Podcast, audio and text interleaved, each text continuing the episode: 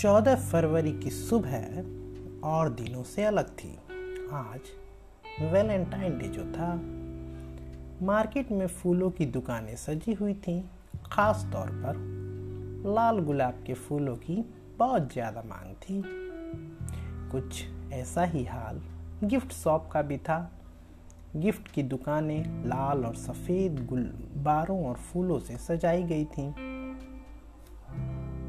Greeting card और तरह तरह के गिफ्ट लेने के लिए दुकानों में युवा लड़के और लड़कियों की काफ़ी भीड़ थी।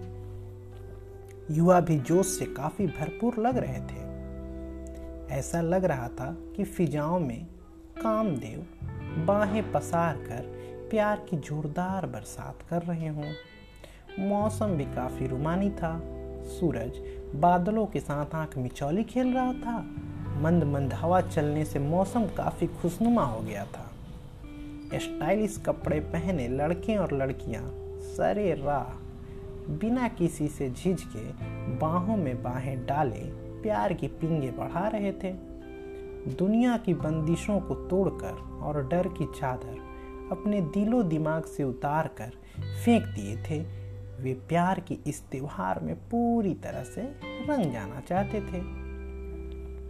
कुछ ऐसा ही हाल नोएडा के फ़िल्म सिटी में स्थित मारवा कैंपस का भी था। कैंपस के हर कोने में लड़के लड़कियों का जमघट लगा हुआ था। कई लड़कियों के हाथ में गुलाब के लाल फूल का गुलदस्ता और ग्रीटिंग कार्ड थे, जो उन्हें उनके प्यार के देवता से मिले थे।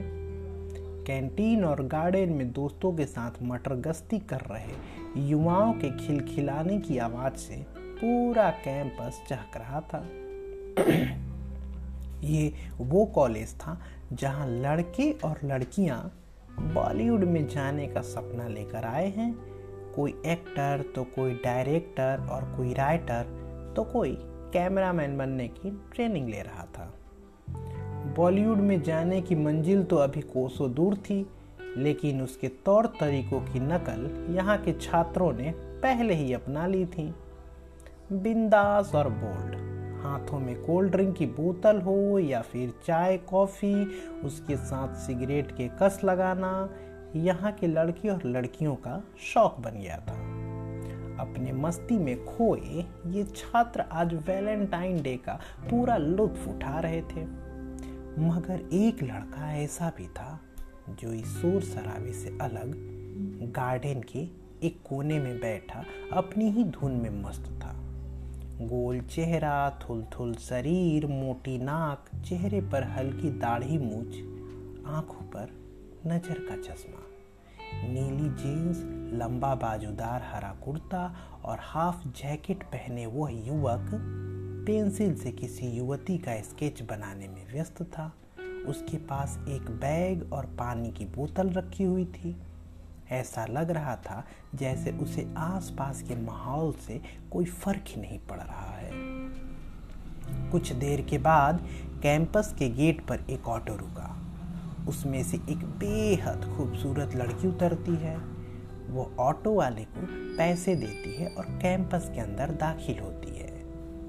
उस लड़की के कैंपस में दाखिल होते ही मानो वक्त ठहर सा जाता है। आसपास के सभी लड़कों की नज़र उसकी तरफ़ मुड़ जाती है।